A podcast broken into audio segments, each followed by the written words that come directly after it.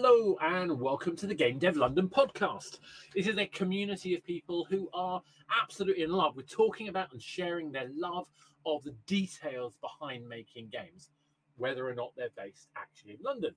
Uh, I'm your host, I'm Oscar Clark, he, him pronouns, and I'm on a quest. My quest is to understand everything you wanted to know about game dev but never dared to ask. And to, today I am absolutely delighted to be joined by my my good friend Lucy. Um, Lucy is a, a, game producer. In fact, tell you what, let me do a quick transition and I can bring Lucy on. Lucy, great to see you. Do you want to tell everybody who you are and what you do? Yes, great to see you, Oscar. Thank you. Hi, everyone. My name is Lucy Prunier. I am French, uh, hence my Twitter handle, French Lucy. Um, I am a game producer, but just to give you a little bit of background on me, how did I get there? Uh, and why is this French person talking to this London person? And so um, much time that you spent in the UK as well. Yeah. Exactly. So I, uh, as I like to introduce myself, I studied political sciences, which obviously led me to games. Um, and I first worked in games in uh, Japan, actually, because part of my studies was in Japan and studying Japanese. And uh, so I started in Japan as a translator and a localization manager from English and Japanese to French. Um, and from there, essentially, I met a lot of people working in games, and I wanted to be more involved in the games industry, more directly um, uh, in the game development. Uh, and uh, I knew some people who had moved from localization to production uh, in Japan. And essentially, what I did was I moved to London to do that. Um, London being such a big hub for the games industry.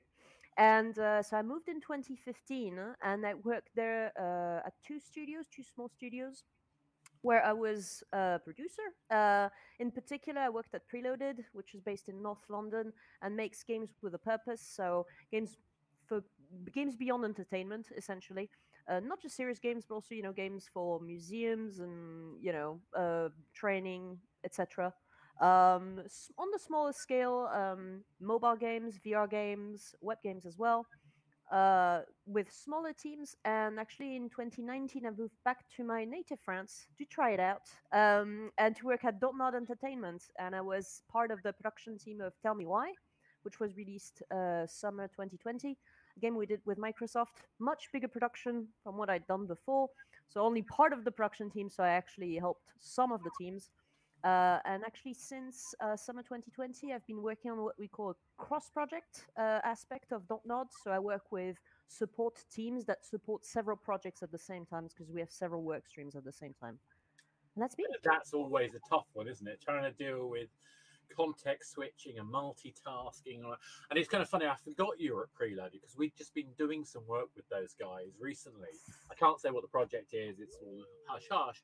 Uh, I don't even know if it'll come out, by the way. Like like a lot of the things I get involved with, I get get involved in lots of things and either kill them off or uh, um, you know they never see the light of day. But that's that's just the the cross I bear for being on the cutting edge all the time. Um, now, um, so you're talking a lot about kind of how you've gone from that sort of localization, the production roles, and the, and the kind of larger and smaller projects. And, and mm. I hmm. think you've also worked as a freelance producer for a while as well. Yep. A little bit, yep.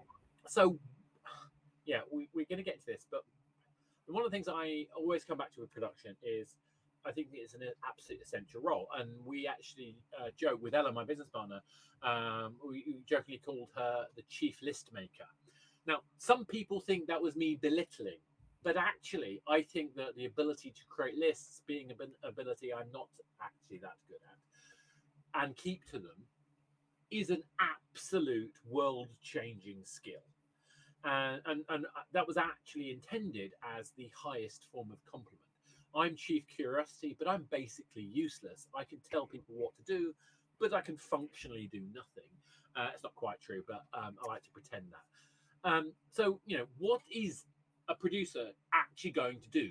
You know, what is the thing that is a producer? Why why should we care? Yeah, why should we care? It's a very good point. Thank you, Oscar. Uh, the first thing I would say is it's scary actually how so many people, even in the games industry, don't know what a producer does because, I mean, that's the first problem, right? Yeah. Um, because a bit like game designer, the definition is much more fluid than you might think. Exactly. That was like that's always my first point actually when someone asks me what I do because obviously it's actually a, a, dreaded question when someone asks me what do you do because I'm like uh, I'm a I'm a video game producer. I say it very clearly because I know it's not something people expect me to say. So and you're the one who raises the money, aren't you? No, I'm not the one raising the money. Oh my god. Sorry, I couldn't resist that one. No, but it, absolutely no. It's a very good point. That's the thing is, I'm not the one who's raising the money, and I'm also not the one cracking the whip, which is a horrible thing that I get a lot. I'm like, no, no. I'm also not a game designer. I'm also not a marketing director, and I'm also not a PR director. Um, and these are like some of the most obvious things I get a lot. Um, so yeah, the, the first thing is to be fair, it is annoying because I mean annoying. It's normal, but it's quite fluid and it depends on the studio. So is it is there one definition? Uh, well, uh, there's one thing really that unites us all producers. I would say is that uh, I simplify it as. Can I swear a little bit? By the way, I haven't asked you. Uh, do you know I've never worried about it? So oh my uh, god! yeah, I mean, you'll have to pardon my you'll, French. You'll find out. Uh, exactly. Um, I we get shit done. Uh, yeah. That's essentially what oh, we that do. doesn't count as swearing. That's fine. That's Thank normal. you. Okay, great, great, fantastic. Yeah, we get shit done. It's essentially yeah. what we do. I remember asking uh, early in my career, you know, people. I mean, I still do that. I ask, you know, do you think I'm doing things right? You know, to more senior members, and they'd be like, "You get shit done." You know, yeah. the rest is experience. Exactly. Um, but yeah, that's that's the simplest way to say it. I've I've got a pinned tweet actually where I've, um, I've I've summarized what a producer does, and that's way back when it was 140 characters only. And I think it was a a games producer is uh, uh, get shit done. Um, uh, when shit hits the fan, get a dev to fix the shit. And I think there was another shit in the sentence. Anyway, yeah, when shit hits the fan, get a dev to fix. It. I like that. Uh, as a product owner, my hmm. my job title is "It's my fault." Ah, well, slightly different. it is, but you know, it's actually kind of. I want to say it's true. It is your fault, yeah. but also when things go wrong, I mean, when things go right, usually people are like, "Why are you here as a producer?" Yeah. And when there's a problem, it's also my fault. Yeah. By the way. Well, I mean, I was thinking more as a as a product owner, but as a somebody who's responsible for the entire business of the game. Oh yes. Which is my role, but generally. Yes. Uh, yes. And I, obviously, I do a lot of design work. I do a lot of other things, marketing, publishing, all those kind of things. But in general, what you, you know, if it's, I have to have a holistic view of all of the game, and I have to hold all of it in my brain and know what the implications are of anything happening. Now, obviously, real people do real jobs. I just have to keep a picture in place. But it's my fault if it goes wrong. It's their success if it goes right. Oh, I don't mean I'm not, I don't need sympathy. That's that's the job. That's the burden you take on as a product owner. That is your responsibility. Um, but it's the delight is actually delighting in when you see the dev team producing this amazing code. You see the art team producing this amazing art. You see the production team making sure that's all glued together and happens in a systematic and consistent way. That's that's the sort of joy, and I, I think to me that's the thing I think about when I think about producers is the glue it is the glue. That's absolutely the glue. Um, not just that though. Um, and usually we don't get credits either, by the way, very often. no. um, we're very much in the same boat in that respect. I yeah. But um, so what I usually say is really there's there's the, the role of producer is twofold. The traditional role there's project management and there's people management. Yeah. That's whatever happens, we're gonna do these two things in some shape or form. Exactly. So right? So project management is really what a project manager does, which essentially means keeping track of what I like to call the triforce of a project, which is the budget, scope, and time. Yeah.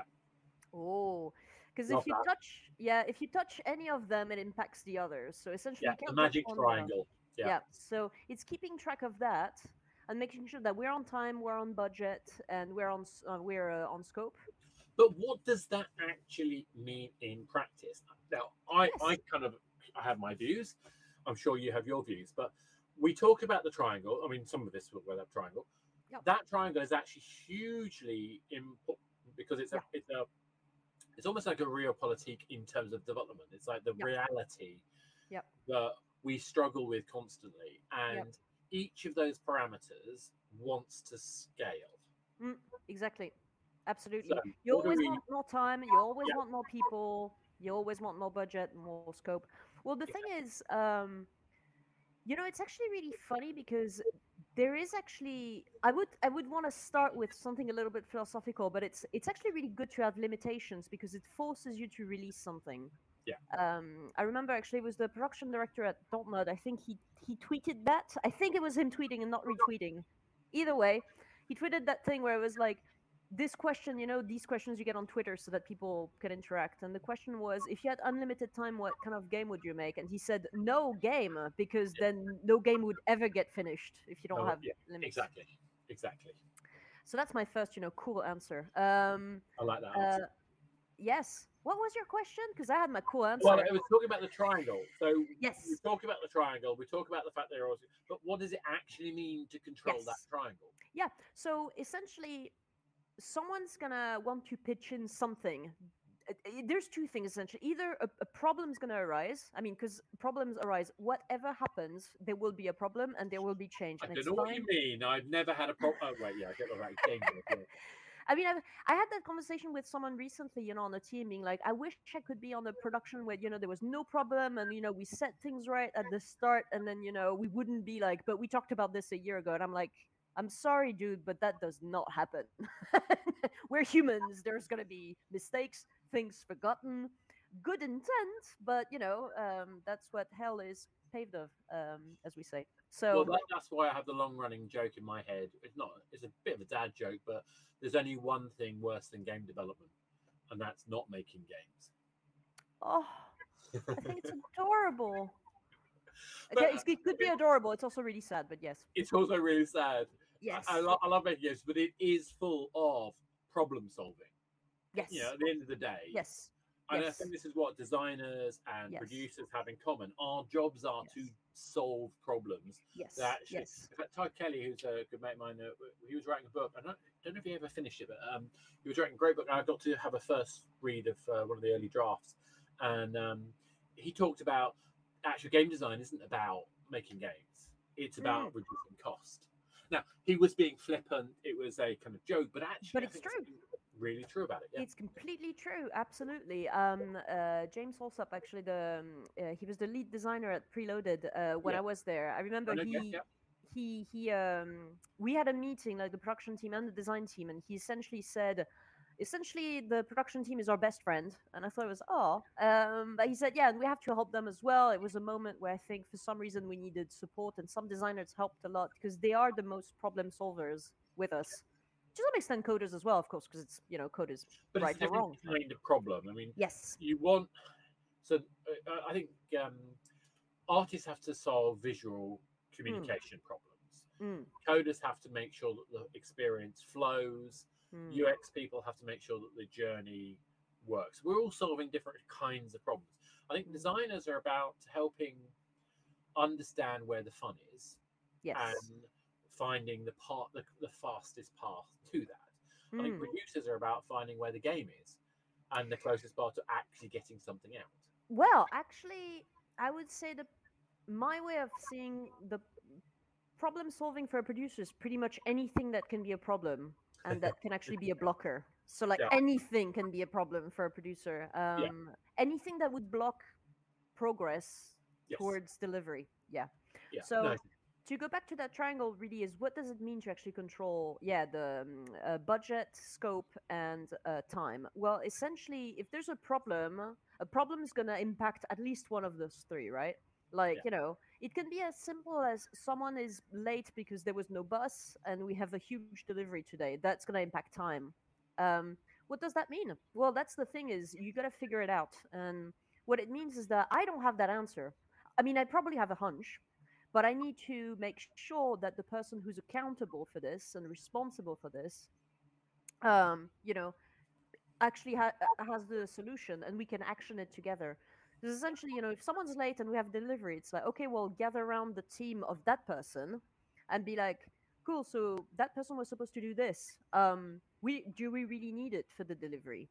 Um, if yes, okay, someone else needs to do it. It means something else is not getting done, right? Because we have less time. So scope has to decrease as well. Okay, well, it just, you know, what's the impact? Every time what the producer does is, okay, what's the impact? Um, you know, well, the impact is we can do A or B. Okay, which one do we want? Who's accountable for that? Is it the client? You know, is it the game creator? I don't know, because it depends. You know, the type of game. Well, and also just the you know, client studio. When you talk about client there, you, you know that's obviously something that's very relevant when you're talking about a work for hire studio. Uh, it's it's obviously the client is you if you're making your own IP. Yep. Um, or actually, I, I'd argue that the client is the product owner there, but Mm. that's and that's normally me. So well, you could argue it's actually the CEO of the company, the client. yeah, I mean, the, that's fair. the one with the money. CEO is the one doing that Mm. function. They're probably a bit too close, or the company's a bit smaller. Yeah, uh, it depends. It depends on the company, really. I would say, right? But It's a difficult one. I think you know you can, you can carry on that kind of line of logic as well. Hmm. I think about the layers of what we're trying to deliver. You know, we're Hmm. trying to sort of work out. You know, I, I- for example, I think scope is the thing that we always want to to play with rather than time or budget. for Personally, sure, for Um, sure. and actually, I think from a design point of view, though, playing with scope is really important. But when you have a client, a producer, a CEO, or whoever, Mm. there may be certain things which are sacrosanct. Now, what drives that thing that is sacrosanct is going to Mm. be varied. It might be personal ambition. It might be the whole mission behind what we're trying to achieve hmm or there might be some hard and fast numbers. But you don't, you Mhm. can't always tell the difference between personal ambition or personal desire and hard and fast numbers. Yes. It's not That's fair. always as clean cut as that.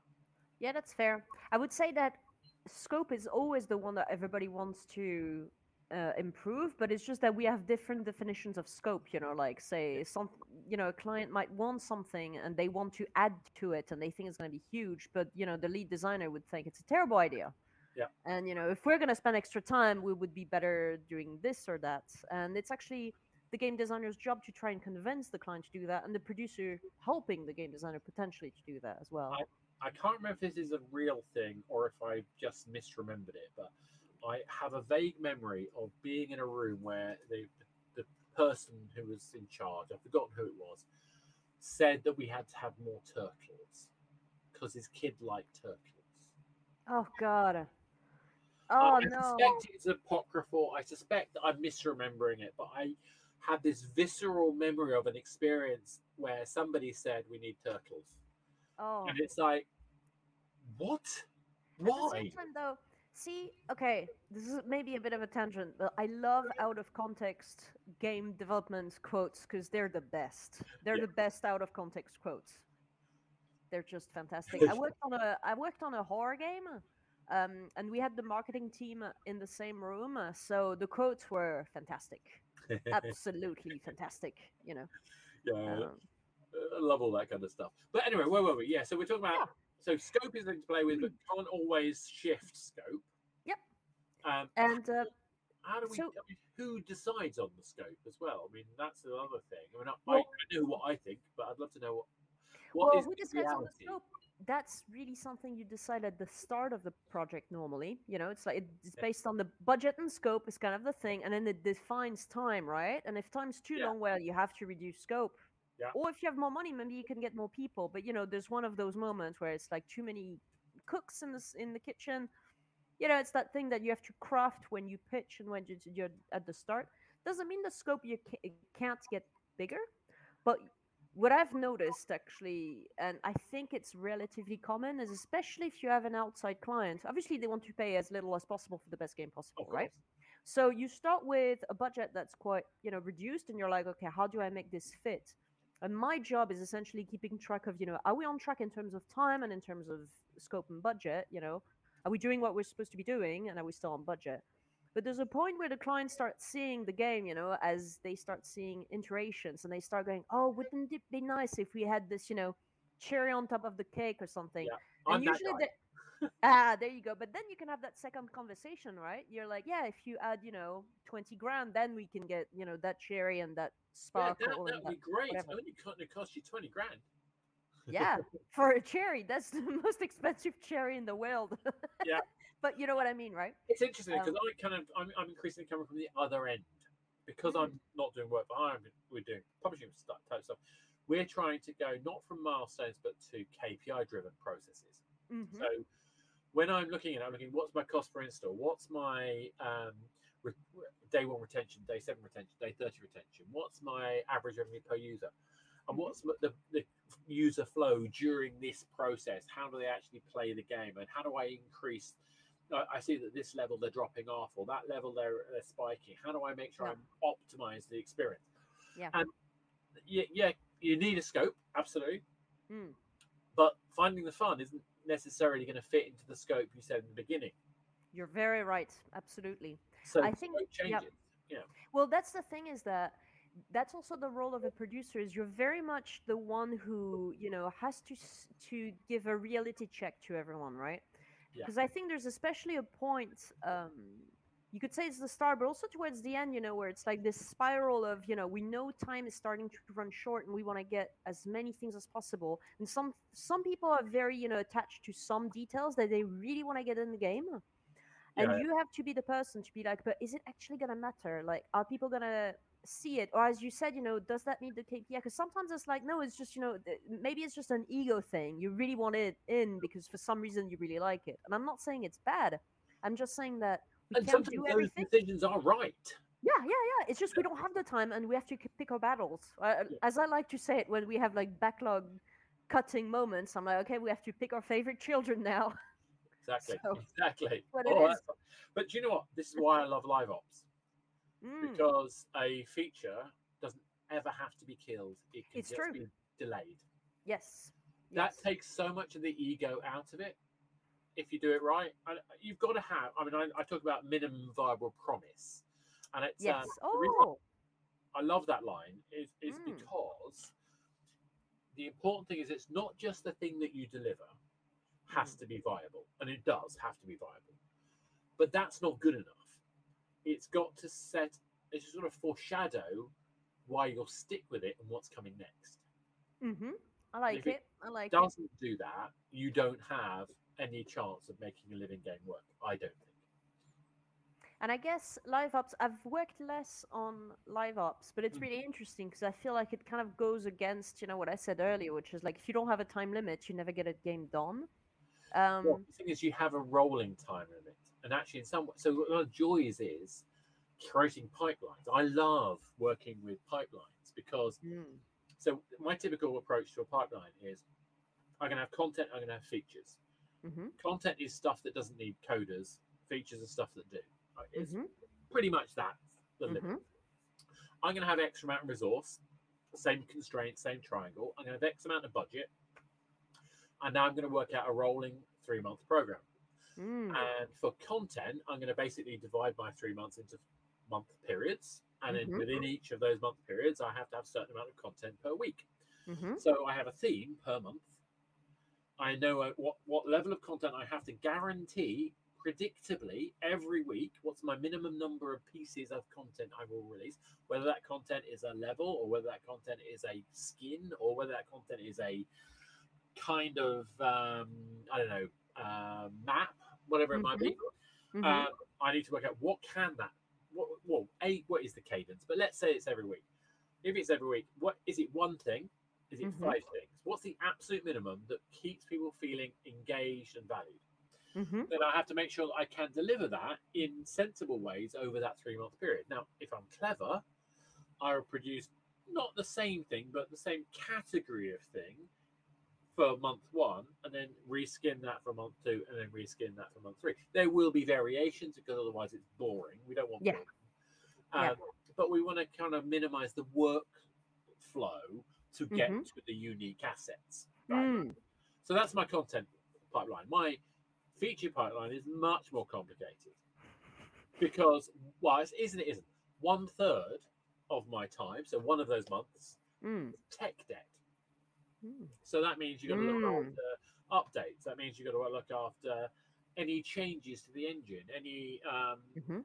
Platform changes, any legal changes Mm. to be accommodated in that paradigm. Any any functional time that is lost because something breaks has to be accommodated for, and it's going to happen. So we better make sure we've allowed for it. So I love it. one month of your time is already allocated. Yeah. The next great.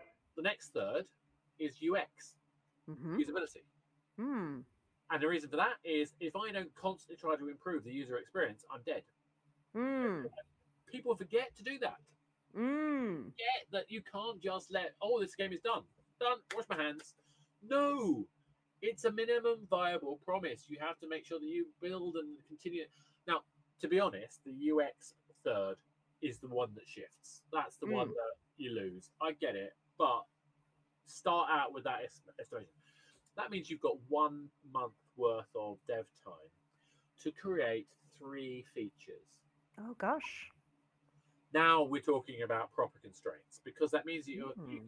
you could build one thing and then use configs to make it feel different in three ways. Mm-hmm. That's the that's the reality. The only way you can do it. I like it. I And like that it. means that you've got amazing amounts of constraint, but Mhm. you're just pipelining that every three months. And The worst thing is somehow you've got to find time to give the team holiday, break, Oh no. Oh um, God. illness. no. So your scope, that? your is so tight. Yeah, absolutely. No, you're right. And I really like the I mean obviously, you know, with your experience you would know, but yeah, actually factoring in time for tech debt is just so important. Yeah. and no one does it. I mean, I know. I mean, I remember seeing the burn rate for tech debt at Unity when I was there, and you know they had so they put so much time and effort in it, and it still grows. Whatever you do, it still grows. And the amount Yeah. of complaints and, uh, and issues that you have, and, and I think Unity handled it really well. By the way, I'm not having any critique about that. Those guys, when I was there, were fantastic. I I, I Mhm. loved my time at Unity, uh, Mhm. and um, you know, uh, Joachim is, is, is, is uh, they're just lovely bunch of people. Um, but the, the point I'm trying to get to is it's it takes experience and practice to know these things are patterns you've got to accommodate for in advance of your planning. Yes. Um, and that's the thing is that a producer will help. I mean, their role essentially is ideally they don't want to be reacting; they want to be predicting, right? And they're helping everybody to do it. If all you're doing is reaction, it's just so stressful. First of all, it's horrible. It's the worst position to be in. But Um, This is why we end up with crunch. And absolutely we we refuse to do crunch ever. excellent. Um, yes. And So that's, I'd much rather change the deadline Yeah. than I would do crunch because I don't think I think it's more expensive than delaying. Yeah. Well, essentially, it's either delaying or reducing the scope again, right? Exactly. It's like that's essentially the only way. Um, because things slip, yeah, for sure. You Yeah. can plan all the buffer in the world um, at the start of a project. You will still eat into it, and things will still happen. Um, and you don't want to build too much buffer anyway, because otherwise people actually are like, "Oh, I've got time. I'll do it later." Doesn't work. Well, that, that's the other thing I was going to come up with. Is like, are we using the Scotty rule? So the Star Trek Scotty rule of multiply everything by four. oh, I don't know it. Oh, so sorry. So the classic joke in classic Star Trek was the Scotty rule. I think they actually referenced it several times in Next Generation, even in other uh, versions of Star Trek, where Scotty used to always uh, multiply everything by four. Hmm. I, I, I might be some some very hardened Trekkies will tell me I'm wrong and I've, I've got the multiplication right, but they know what I'm talking about. Yeah. Um, but my, my point is, we always add buffer, hmm and certain people we want to add more buffer for than others. Oh yes. But at the same time, we've got that that tyranny of the buffer, Yeah. which is you've just told people they got more time than they have. Yeah, it's actually a really tricky, really difficult fine line. Actually, you know, there's that thing also of a soft deadline and hard deadline. Yeah. You know, so the hard deadline is really the date by which, if you don't have the thing done, you're dead. But the soft deadline is the deadline that people actually aim for. And there's a buffer between the two, essentially. Now, the thing is, who knows in the team or, you know, in the entire project, who knows about the difference of these two is difficult. Yeah. I used to work with someone who said, you know, I want you to lie to everyone, including myself, you know. Um, I want to know the, the, everybody needs to know the soft deadline, but the client needs to know the hard deadline, essentially, kind Yeah. of thing. Exactly. Um, and, Actually, I'll you know, an extra one on that. hmm. I don't think people take into account testing properly. Oh, never. Because no one, you know, testing is always completely undervalued. Um, Absolutely. No, for mean, sure. I don't know about you, but the way we look at testing, so I want, I don't think works on my machine counts. Um, uh, I mean, I, I know that's the obvious. Anyone who's been in game dev knows the phrase "works on my machine." And if you're on the production or design side, you have a, a a white streak of terror running down your back every time you hear those words. Yeah. And if you're a coder, you go, "But that's works." That's you know. well, Um, sorry, there's also a mean. difference between you know it works on my machine and it works in the engine because it's like Yeah. you can't tell me the difference. I'm even more worried because that Yeah. does not mean the same thing. No, but then so I, I mean I think again I, I have maybe a slightly skewed look at it, but obviously QA is an important thing. But to me, there's various kinds of QA. I've got a smoke Mm. test, particularly if it's a networked experience, but really anything modulated designed. I want somebody to run a smoke test initially Yes. to see how do these things talk to each other? Do they work properly? Do they give you Yep. the expected results? Job done. Yep. But I also want to do unit testing. So I want to know that each unit, each module is being specifically, you know, tested against its script. Um, Yep. Now, I'm a big believer in um, test-driven development which Mhm. means that as a as a um, designer, or, or well, this is what I tried to do when I was at PlayStation. Uh, I'm not sure I did a particularly good job of it, but I'm sure the various old, uh, old PlayStation home folks will tell you other, one way or another if I if I ever got even close to it. But the I'm aim sure. was I wanted to say what the test was Uh huh. for the requirement. So the requirement would be this, and we would have a use case, and then the use case would be used to derive what the coder would then do, and then what the test will be. So the idea is it's a conversation. I say what I want it to be. The hmm developer tells me how it's going to be done, but Mhm. also tells the tester how it's going to be tested, and I warranty that that test that the coder has said they're going to do will satisfy my design. It's a kind of it's actually a classic waterfall model, different definition than in, in project management, but it is a Yes. classic waterfall. No, Anyway. I see what you mean. I um. But Yeah. that then means that we have a clear identity of what's going to happen, what's going to be tested, all the different types of testing need to happen. And that's just getting the thing ready to be a candidate, let alone deployed. Yes. You still need to And- test it afterwards for sure. Yeah, exactly. So, Yeah. know, how, how how much effort do you think producers? I mean, not producers. How much? Did, how many? How many game teams actually do you think pay attention to this this minutia, these layers, this sort of um, infrastructure that we have to pay attention to in terms of the the process? I think not enough, to be honest. Um, yeah, I I mean, because you know, obviously, unfortunately, there's still the stereotype that is still true is that testers are quite badly considered in the games industry, right? Like they don't know what they're doing anyway, right?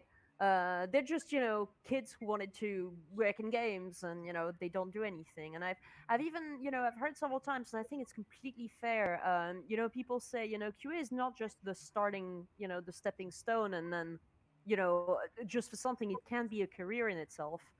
And it really made me think when I heard that. um, I really thought, yeah, that's true. And um, because I have heard myself say, you know, if you want to be a producer, one of the things you can do is you start in QA. Because it's true, a lot of producers start in QA. Oh, absolutely. A lot of Right? designers start in QA.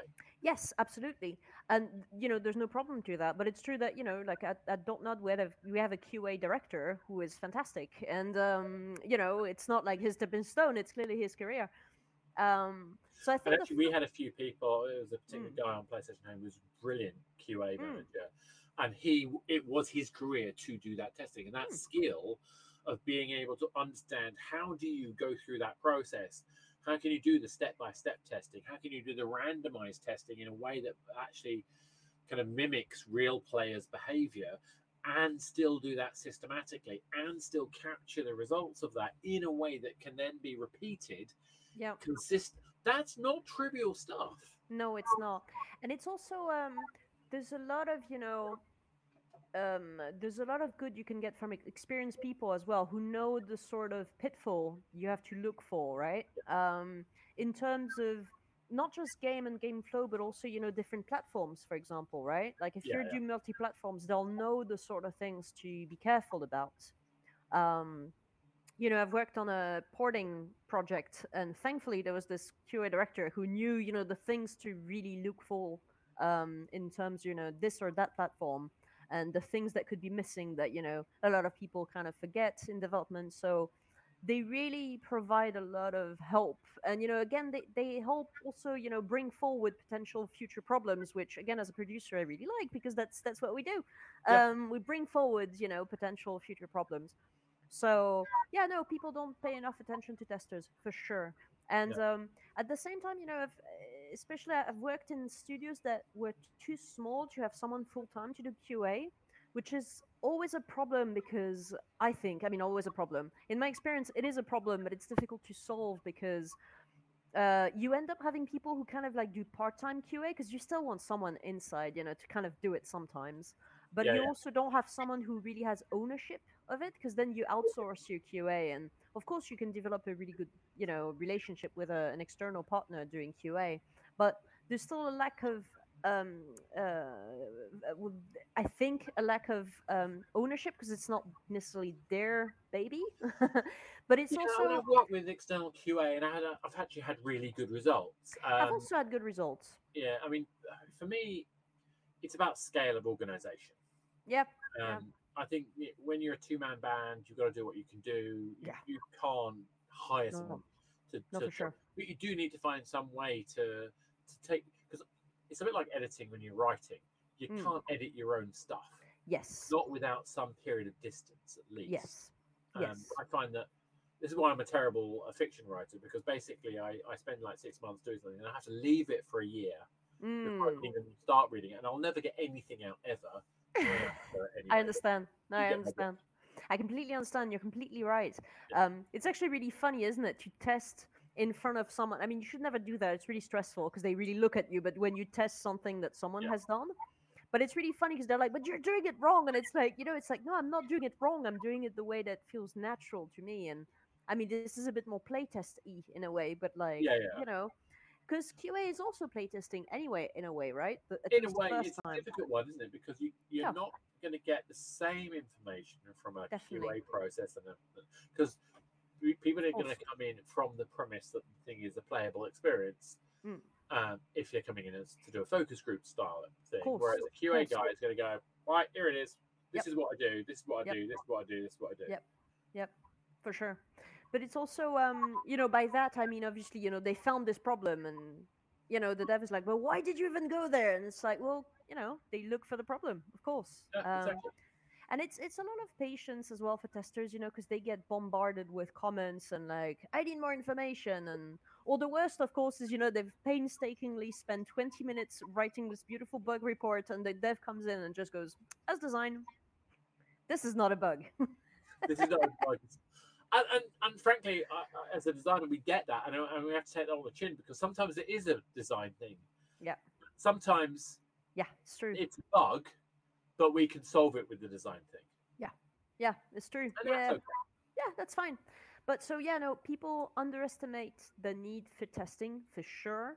Yeah. Um, I think a lot of the time also, you know, a rookie mistake is to only do one round of testing, which is a terrible mistake. like I say I think there's so many different types I haven't talked about regression testing yet I haven't Yeah. talked about deployment testing yet Yeah. you know going from um, you know dev environment to staging environment to live Mm. environment all this kind of stuff you I mean, that's- testing That's a it. huge QA conversation, but um, Oh, yes. but yeah, as, as a producer, I yeah, I I'm always I try to be really cautious with you know um, being careful with especially as a producer, you you're not the boss, but you still have this sort of um, I want to say aura of authority, even though it sounds a bit a bit No, no, corny. I'm absolutely. sorry. You know what I mean? It's like I don't want to say that because because you know again, there's this image that Q is at the bottom of the food chain, and I really don't want that. So I always try to be you know gracious and respectful and Absolutely, but that's because there. uh, I think that the role is, we're back to the layers of what a producer is. Yeah. You know, there is a layer of producer which is tracking. Yeah. There is a layer of producer which is make sure that bill gets delivered on time and budget. Yeah. Uh, and so as a result, there's also you know there's spec- there's also a, a horrible role towards the end, which is closing down bugs as one fix, and that's something that QA and production does together usually. There's also a producer who's specialized in that called the closers, right? I didn't Yeah. actually know that until recently, so uh, uh, you know I sound like I'm very I knowledgeable and stuff. But heard let's that phrase before actually, and I've been Yeah. doing it forever. closer yeah no no no closer is a specific uh, I a like it. specific role producers coming in a project that usually it's a project that drags on and on and on. They just come in there like, nope, one fix, one fix, one fix, one fix, and they Yeah. essentially say, no, this is the minimum you need. Just do that, and then let's release this game, and we're done with it. It's essentially someone who has no emotional connection towards the game. So usually it's Oh, someone from the outside. Yeah. No, I- Um, I'm used to being the other the, the guy where they go, right, we, we need to get this out. Are you willing to waive this bug? hmm, yes, of course. And again, remember, I- it's my fault. Oh yes, it is your fault. So Yeah. if I waive it, it's my fault. Oh, If yeah. waive it, it's my fault. But that's the thing is that's accountability. That's something that's Yeah. so important in production as well. Because again, we solve problems, right? So every time like someone brings me a problem, my first question is who is accountable for this problem? Who Yeah. essentially is going to be worried about this problem the most um, in the production team? I'm not saying you know the players and the type of players. I'm saying you know is this for the creative director? Is this for the lead animator? Whatever you know, that's that person I need to go to and be like, hey, there's this problem what do we do about it usually i'm going to try and find different options you know so you know i thought or you know i talked to people and these are the options that we came up with maybe they will find another option but i have to do the groundwork of you know doing the sort of like um you know thinking ahead of you know how can we solve this problem so i don't just go to people with a problem but i go with a problem and potential solutions so they can Oh yeah, I mean, it's the it's the golden rule, isn't it? You can't, and it's like something we try to in, instill in our team. It's like we we want you to bring up problems. It's essential that you bring up problems. yes The curiosity behind finding the problem and talking about it is essential. But we've got to have a solution with it yes because it's a useless thing to be told a problem. It's a negative. It's actually quite yes derisory. It's quite. I- it's terrible it's yeah. such a mental charge because it's Yeah. very stressful and it's such a, it is a producer producer's role to actually spend that you know have that mental charge and spend that time thinking about it so you save the time of other people doing it I- I um it's very taxing here. I think we're getting something, and actually, I think this is about what I think about as a company. A kind of, to me, a company, a team is about a shared endeavor, a shared experience that we are we are pursuing an Mm. outcome from. Hmm, And I, I think that the producer is the guardian of that shared endeavor, because yes the, the yeah. person making sure that people care, that Mm. they take responsibility, and that they're accountable, they provide their solutions, and that those solutions are consistently communicated. And Mm. if anything, that communication of the shared endeavor is embodied, I think, has to be embodied by the producer role. Yes, absolutely. Yeah, yeah. It's all about, you know, if someone didn't know that, you know, like it happens all the time. It's like, well, I didn't know that. No one told me that, you know. And I've seen some people be like, oh, well, you know, you should have, you know, gotten an info. No, no, it means that, you know, there's a problem in the process. Yes. Communication needs to be, you know, uh, better. And how do we do that? And that's a producer's role, really, to actually either find a solution or at least raise the problem and you know suggest you know i don't know a mailing uh, newsletter or Yeah, whatever Yeah, we're we're gonna use Confluence rather than using some other. Yep. Uh, We actually ended up using Confluence in PlayStation uh, because we were stuck with the whole Jira world. and I hate Jira. No, Um, you can't say that to a I, I producer. do. I just. I, I can't. I, I know I'm in a minority. I. And here's Yeah. the thing, Oscar. I will tell you something. You probably hate it because you didn't use it the way it should be used. No, no, no. Like, It was too. It was like using a JCB when I needed to uh, pick a lock. a Uh, J- sorry, like a big truck, big Oh yeah. digger truck. Oh gosh. JCB is the British version of a big digger truck. When actually all I needed was a fine finesse tool.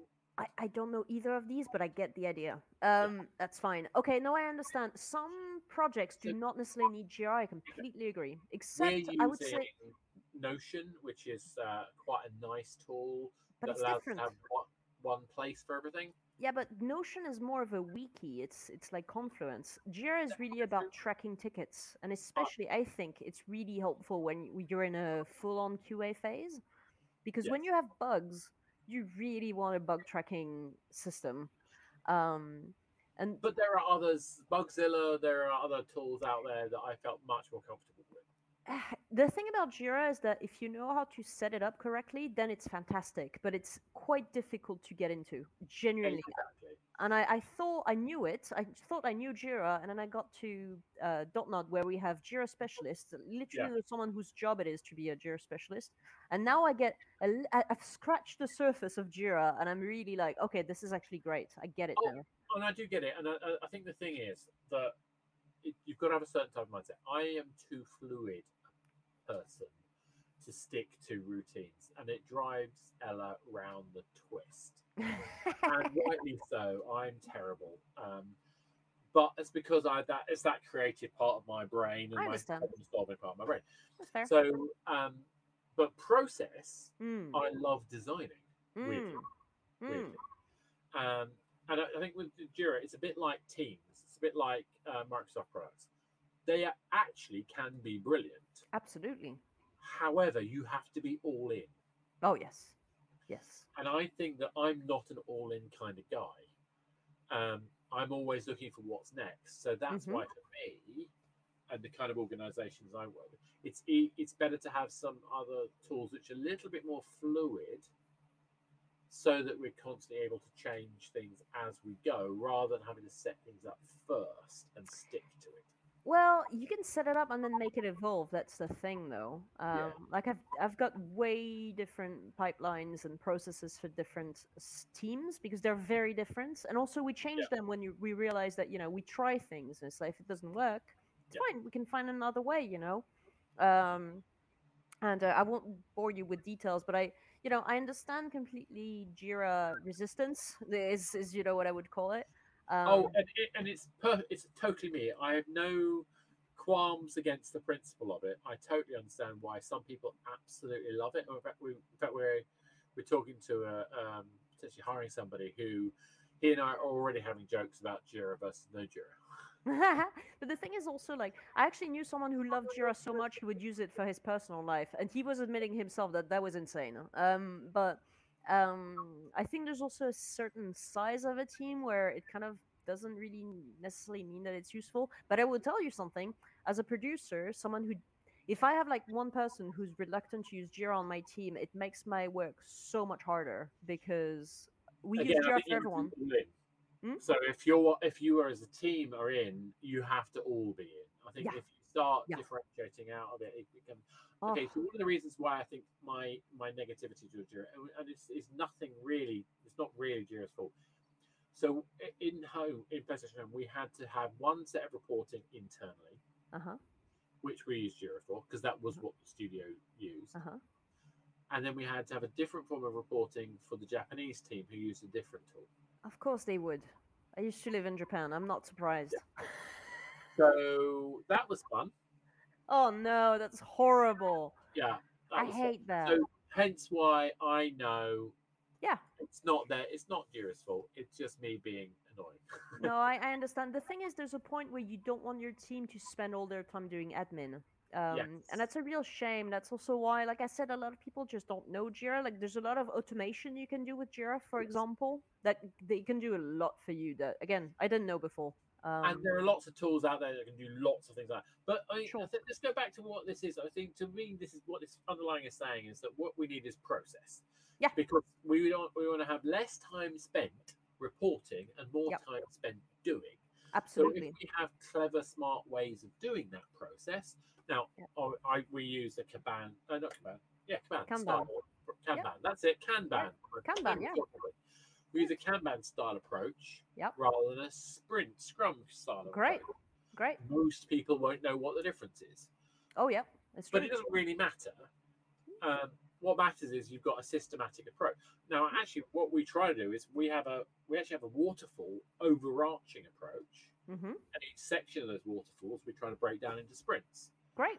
And our That's fine. waterfall uses KPIs. Now, that's our approach. We have that systematically designed, and, and hence having a producer like Ella helps.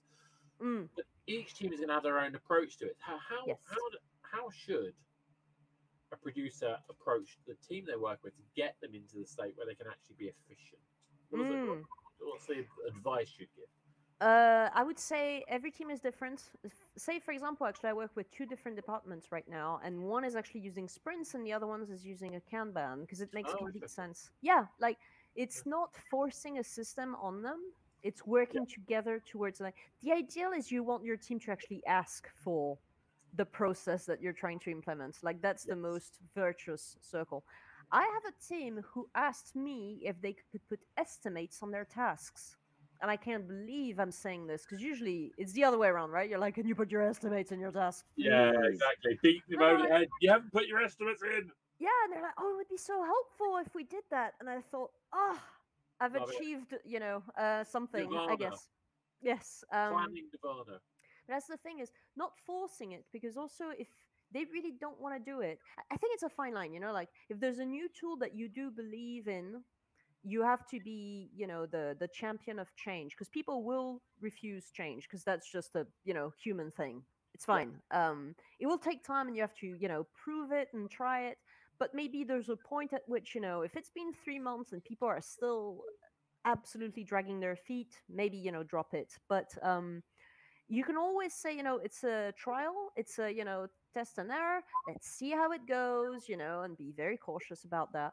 So my advice is try out things. Um, if you have people who are competent to know the difference between Kanban and Sprint, and I, I I sound, you know, very passive aggressive when I say that. I genuinely don't mean it. I'm literally saying I've had those conversations with directors. You know, I've been like, Kanban is literally just a list. It goes from backlog to done, and it's Yeah. literally an, en- a never-ending Done. circle. Yeah. Uh, sprint is more, you know, iterations of the same done. thing. Yeah. Blah blah blah. Uh, you know, and we re, you know, we discuss. Do we need to, you know, change this for the next sprint? Blah blah blah. How But does it sound to you? Which one do you prefer? miss. There are some things I actually miss from Gantt charts. Mm. I know, and I, I- know this is a bit sort of sort of funny. I I used to like the fact that I could work out what my critical path was. I understand. Well, you know, one doesn't exclude the other in the Oh, sense that you I- can always yeah, do I'm one. being I'm being deliberately sort of mean. It's Oh, I more of see. a joke between people who understand production and planning. oh, what Uh, a great joke! Yeah, it sounds so nerdy, but I You like it. mean, It's a though? good joke. Yeah, but um, that's the thing is also you know I hear a lot of those you know people asking me, oh, should we go agile? And it's like everybody's some extent of agile. And by the way, it doesn't mean that agile's bad. There's actually a lot that's good about it. Um, like the team that I do Kanban with, we actually do daily stand-ups. Uh, because stand-ups are fantastic, especially for a team leader. Um, when we you're really busy, stand-ups regardless. yeah, no, that's the thing. 15 minutes daily stand-up regardless.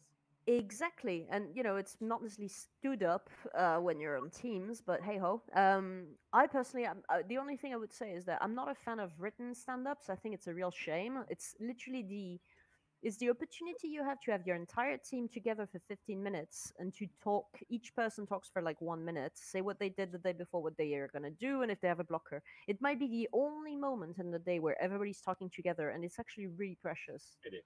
Interestingly, we do end-of-day reports in the Ah. same format as a stand-up.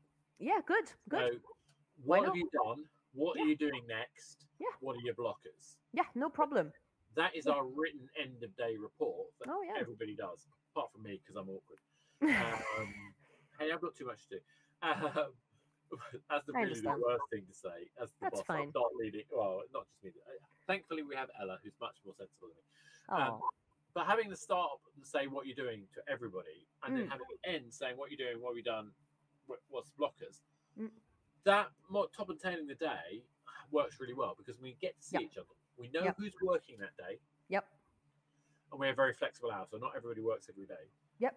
I We know understand. who's on that day. They have, if they're on that day, they have to be on the stand up, Yep. and then they, they do a report at the end of the day to say what they've done, and that Yep. way we know what's going on, and it's all So public. important. Everyone sees it. So important. And that's the, also the moment that if there's a big change for whatever reason, that's the moment you know you've got everybody's attention and you can actually say, by the way, guys, priorities have changed a little bit. For some reason, you know, I know you were supposed to work on, you know, B, but you need to now work on C, whatever. Uh, you know, and it's going to be today's thing. And um, it can happen, and that's fine. And it's really the moment you can do that. Uh, and it's a huge mental. I always talk about mental charge. First of all, because I'm a woman, uh, and that's a thing we we have. But also because it's such a thing. It, it's such a precious time and energy that you have to take into account, right? And how to you know alleviate that for everyone, including yourself. Um, I think it's. It, I mean, it's, obviously, it's not just gender related. It's it's to do with like personality and other sort of things. So, for example, you know introverted versus extroverted people as a as a sort of dimension is really an interesting one.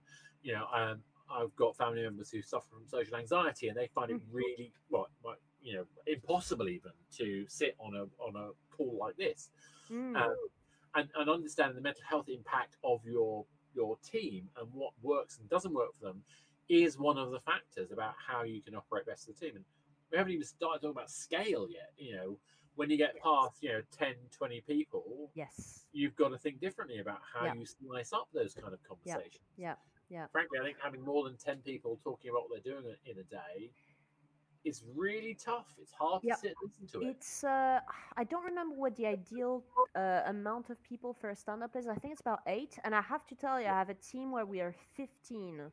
Yeah. And I will tell I won't tell you which team it is because but I have told them I think it's too many and I think we should split in two. But Yeah. so far we managed to make it work and it's actually it's actually on time, which as a producer I'm very proud of of this team. They've managed as a as a team of fifteen, they managed to do a fifteen minute long stand-up. I'm it's so impressed that you Yeah. managed. I stopping me talking for 15 minutes on my own is hard. Oh, I understand. I would probably, you know, I, I I'm sure I could find a sol- I, I could find a, a you nice. just say, "Oscar, shut up." no, I would never do that. Say, oh, you would. I, I, tell you to. no, but the, the way we do it actually is uh, we ask because we're all remote, right? We ask people to write down two lines of what they did and what they're gonna do, so that way we save a bit of time. They just need to read it, and we can actually discuss if needed, and that's a bit faster. Yeah, that makes a lot of sense. I think you know anything that shorthands that makes it Yeah. easier. So it's more about the people. And again, we're coming back to the shared endeavor. Yes, yes. And I think that's why a kick-off meeting for every project is so important, where they understand you set out in the front. But I also think having a kind of recap and a, and a pre-mortems and post-mortems. Oh my that you can God. Go through. I mean, how often So do you do important. a pre-mortem? Uh, uh, Have you? I haven't done one for years, and I keep meaning to because I love them. I have you never do you ever done that. No, I've never done that. it's I've- brilliant. Mm. Um, I love So, the, like the idea things of to avoid. Yeah, well, so the idea is, um, you basically before you launch, before you go into the next phase of development, you stop and you say, okay, the game has failed. How has it failed? And then you Oh. brainstorm all the things that could go wrong, Mm. and it's magic. Oh, You know, if everyone amazing. embraces it in the best intent that it's- that it is, we're not blaming anyone. Or other. We're saying where are the things we're worried about. I love it. it. Changes the energy. It changes your thinking, and it means that you get ahead of the game Mm. and it stops you from going down these dark alleys, these cul-de-sacs. hmm Uh, but it's And- really tough to do. I guess it helps you focus on what's important as well, right? Yeah, Exactly. That's fantastic. So essentially, before the start of a new phase, you really you imagine the game has failed and you say why it's failed. Yeah. That's awesome. I love it. I'm gonna steal that. I'm gonna. Oh, genuinely love it. Uh, It's well Thank worth you. doing. Reason is that people will not tell you what they're worried about. Really, Mm.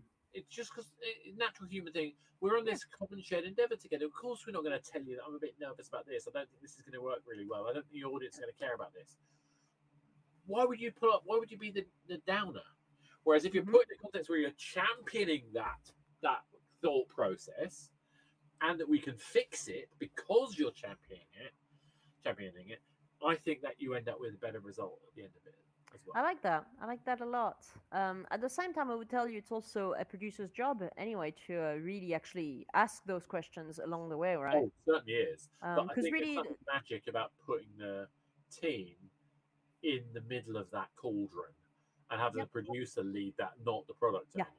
Yeah, yeah, yeah, no, for sure. Um, but it's also, you know, as a producer, your role is also to be like, you know, because we're all passing plates, right? As a Yeah. producer, and it's like, well, there's a plate on the floor, and to actually be like, do we have to care about this plate? Whose plate is this? And do we have to care about this? Is this normal? Oh, it's not. Okay, who's picking it up then?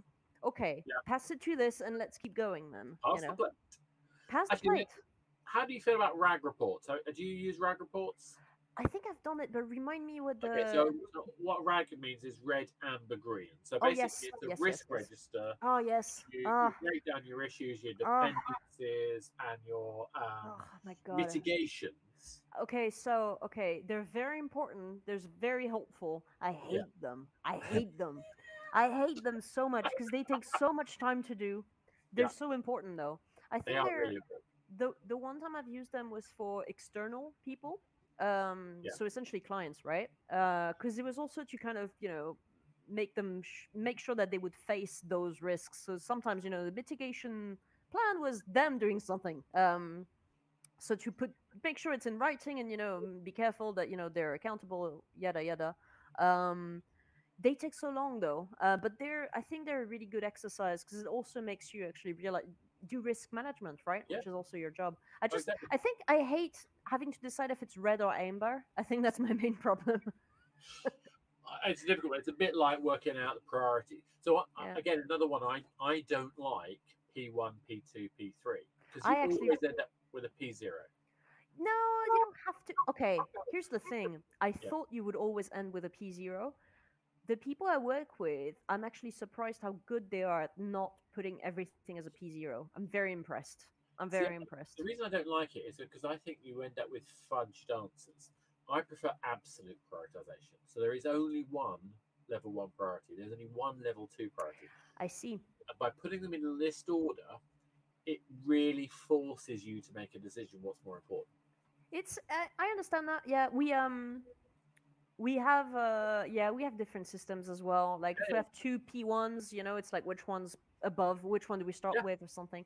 There's also another way I quite like that we used to do we we do uh, at preloaded, I assume they still do it is um they do severity as well. But Yes. they don't, don't just do it for bugs because usually you'd use it for bugs, but we also use it for features. So you know, it's A is legal, crash, the worst things ever, and there's A Yeah, one, two, service three. affecting. Yeah, it's like you can't have an A. If you have an A, you're dead. Um, B is functional, so that's more Yeah. like functional bugs, right? And there's B1 is huge functional issues. Like a crash would be A, but then it's anything that's not a crash. Uh, B one, two, three, and again then the C is cosmetic, so usually it's visual. Yeah. One, two, three, and then D is new feature. So you know it's like yeah we thought about it later. The next. um, We, we used to write service level agreements with all this kind of stuff in it, and I Mm. think it, uh, priority being based on importance and well on urgency and severity. Yes, urgency and severity is essentially all it's about. And there's that, that thing that a B1 is probably more important than a B2, but a C1 is probably more important than a, a B2. So that's also where you can, you know, put things together. I think it makes it, and every project's different, right? If your game is mainly visual, then nothing's cosmetic, everything's functional in a way. But um, yeah, it, it, it Yeah. depends. Uh, Um, again, I- it's a difficult one. Uh, Like you say, every team's got to work out how they're going to do it. But at the end of the day, you've got to have a system where it's very clear that you get to the things that need to be done rapidly, yes. um, Uh, and especially when you're running live. Yeah, and I think it's also again you have to, you know, you have to be ruthless. Um, not everything's gonna get done. Let's be very pragmatic about it, and Yeah. that's again where the producer comes in and has to, you know, uh, sometimes it feels like you know we're we're heartless and we don't care, but no, it's on the contrary, we do care. We want things to actually get finished. Yeah, but it's we have to be ruthless. We can't save everyone. So who do we save? What do we do?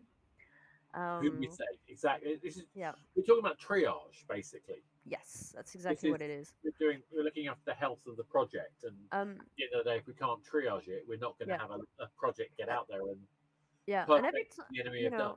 every time I've done triaging, usually it would be with the creative director or the lead designer because you can't do it alone. Uh, I mean, you can, but it's uh, I think it's too ruthless, uh, and then everybody hates you. It's like you need, you know, everybody it hates you already because you're the producer. Um, It so has to be us, the product owners, saying Yes. the final call because at the end of the day, yes, the budget but stops with us. Uh, Yes. You know, we're accountable for the success of the business of the game, yes, and if we don't, if we're not the ones who say, "Yeah, that skip that," no, that doesn't. uh, It, it has to be our responsibility. Don't get me wrong, we have to be taking the whole team with us. Mhm. Uh, and I think you know, I don't want to overplay the kind of "it's my fault" thing. Um, but yeah, yeah. I was expecting you to say it at this point, and yeah, but I would say that you know my role, obviously, with you would say, okay, yeah, we can do A, but I don't. Do you think we'll have the time to do B? Yeah. No. Okay, so yeah, would would you and do? then I've got to solve that. I mean, I don't mean again, not me, me, Yep. but you know. No, that's the what- thing. Yeah. this is the fun thing, isn't it? It's like I think it's why it's so important for projects to start off with an understanding of what their success looks like hmm and having measures on those, so that when we make decisions, we have to decide between feature A and feature B. Well, which is going to get us closest Yes. Yes, never lose track of the really the goal at the end, and yeah, absolutely, don't get lost in the detail for sure. Is really what it's about, and I feel again like that's really at the helm of that is the producer. Um, and it's also something else I wanted to say was, um, and it kind of goes with everything we said before. Is uh, uh, it's hard to be a producer because it's also we literally it's a very cynical way of seeing it, but I genuinely believe it is we get paid to stress for other people because our role is to make sure that people focus on doing their job. So when they have a problem, they come to us, they say, I have a problem. You listen to the problem. When you get it and you've got the info, you can say, Okay, I've got your problem now. I'll I'll keep it and I'll make it better. You go back to work. And now you've got the stress of that problem on you. And it's um you know, you have to like helping people to do that job, but it's it's very stressful. Exactly. Um, And uh, like we said before, there are different levels of responsibility and accountability in that role. And you know, and that's why we still use the same term for producer when we're talking about the guys who raise the money. The executive producers are still doing that Yes. problem solving. It's just they're Yes. solving a different layer of the problem. Yes, absolutely, for sure. And they get even more stress, obviously. Like it's it's at a, a way other level, but it's uh, I, I refuse to comment on the grounds that I've done that a few times. no, but yeah, it's uh, but it's also yeah. I'm thinking of like cool things I've heard. Something I, I feel like I won't forget is recently someone uh, I think I was on on an interview for you know for some position and one of the people I work closest with um, introduced me and said uh, Lucy's our producer. She's the one who makes sure that um, we don't run into a wall holding scissors. And um, that is the nicest thing. That's the Yeah. nicest thing any team member has ever said to me. I think That's a think. really, I love that. That's Yeah. really nice, and I think that sums it up, isn't it? Because it's it shows it's a caregiver role. Yeah, yeah, yeah. Uh, and one of my favorite things that um, I've seen producers do is when we happened to be working late one time, and this wasn't crunch, this wasn't systematic thing. It was the Yep. team decided, particularly for a particular thing we wanted to get done, we were going to work late, and the producers went out and got pizza. Ah, yep. And that's obvious, and there are lots of people who've done that, but it was just there wasn't any thinking about it. They knew they could claim it. They didn't have, have any argument. They just went and did it. Mm, And no one had to wonder. No one had to think about it. Actually, to be fair, when I was at Sony, it was mostly that we actually had that by default. There was a lot, phone number you could just dial up, and then food would be arriving at your desk. Oh, Uh, but uh, I've seen that in, in smaller teams, and when that producer just said, "Right, it's pizza," it was Yeah. really nice just to see they didn't have to worry. It was just that they'd already paid attention, who was there, what they needed, and how they got them food. yeah. My um, it's actually one of my favorite side of the job, and it's so much harder remotely. Is to really pay attention to those little details that tell you that someone has a problem. You know. Um, and the way I I've noticed, you know, I, I still manage, you know, with the tone of the voice, or maybe someone does something slightly different to the usual, right? So I would usually send a little message to their lead and be like, "Can you check on Yeah. them?" Um, and and usually I'm not wrong. I'm not wrong. Like when I hear of you know someone leaving, I'm like, "Yep, thought that would That's happen." Yeah. and hopefully you can catch them early. Hopefully you can work out when somebody's in the wrong job, and that often happens. I mean, you know, don't get Yeah. me wrong. Being a game developer is not the best paid necessarily compared to other industries. It does have different requirements and constraints, and sometimes we have expectations about what you can do as a particular developer in a particular game. You Mm. know, um, maybe you don't want to spend your whole career doing ocular occlusion, and you want to make game engines. Well, maybe we can find a way to develop that person in a different way and that requires awareness that needs you know the team to have the right attitude i could go on forever on this stuff so we have been talking for ages and i'm really sorry for taking up so much time but i love No, talking to you as always Likewise. what is the one thing you would say that people should take from this in terms of why would you think that being a producer is a good thing you know why should people choose to be a producer Um, I think it's the only role that actually sees everything that happens in a project. Literally the only one. Uh, literally, because we're looking for problems. So that's something that's really exciting. Um, if you like a challenge, it is the most. It is one of the most challenging. I don't want to say, you know, I don't want to assume. Um, it's very challenging, also because people misunderstand you. So um, don't have imposter syndrome, which is easier said than done. But because we don't actually do the thing, I feel like it's all soft skill. Not all, but it's a lot of soft skills. So I feel like it's a lot of you know it's easy to have imposter syndrome and actually feel like, am I really useful? No, you are. I do it too, by the way. I say that, I don't do it. I had that conversation recently of, you know, I said to someone, you know, who was feeling a bit down, and I said, "No, no, you're a great manager. You did that amazing decision. That you know, you took that amazing decision that you know brought your team forward." And he said, "Lucy, it was your suggestion." And I thought, "Oh, okay, well, Okay. thanks." Uh, but yeah, so I have it too, but like, it, I I think it's something we have to be very cautious. We have to uh, support each other as producers as well. And please do not think that as a producer you're a Jira monkey. You're not here just to create tickets for people and to be people's assistant of creating meetings, you know, and taking notes in meetings and creating Jiras. We're worth more than that. Um, We're like worth a lot more than Jira. Sorry, I didn't say that.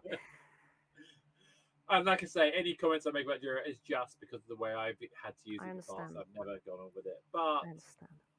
I think it's amazing. I think hope it's been quite a therapy session. I, I really enjoyed that. Um, so anyway, I'm going to uh, say thank you to Lucy. Uh, that was fantastic.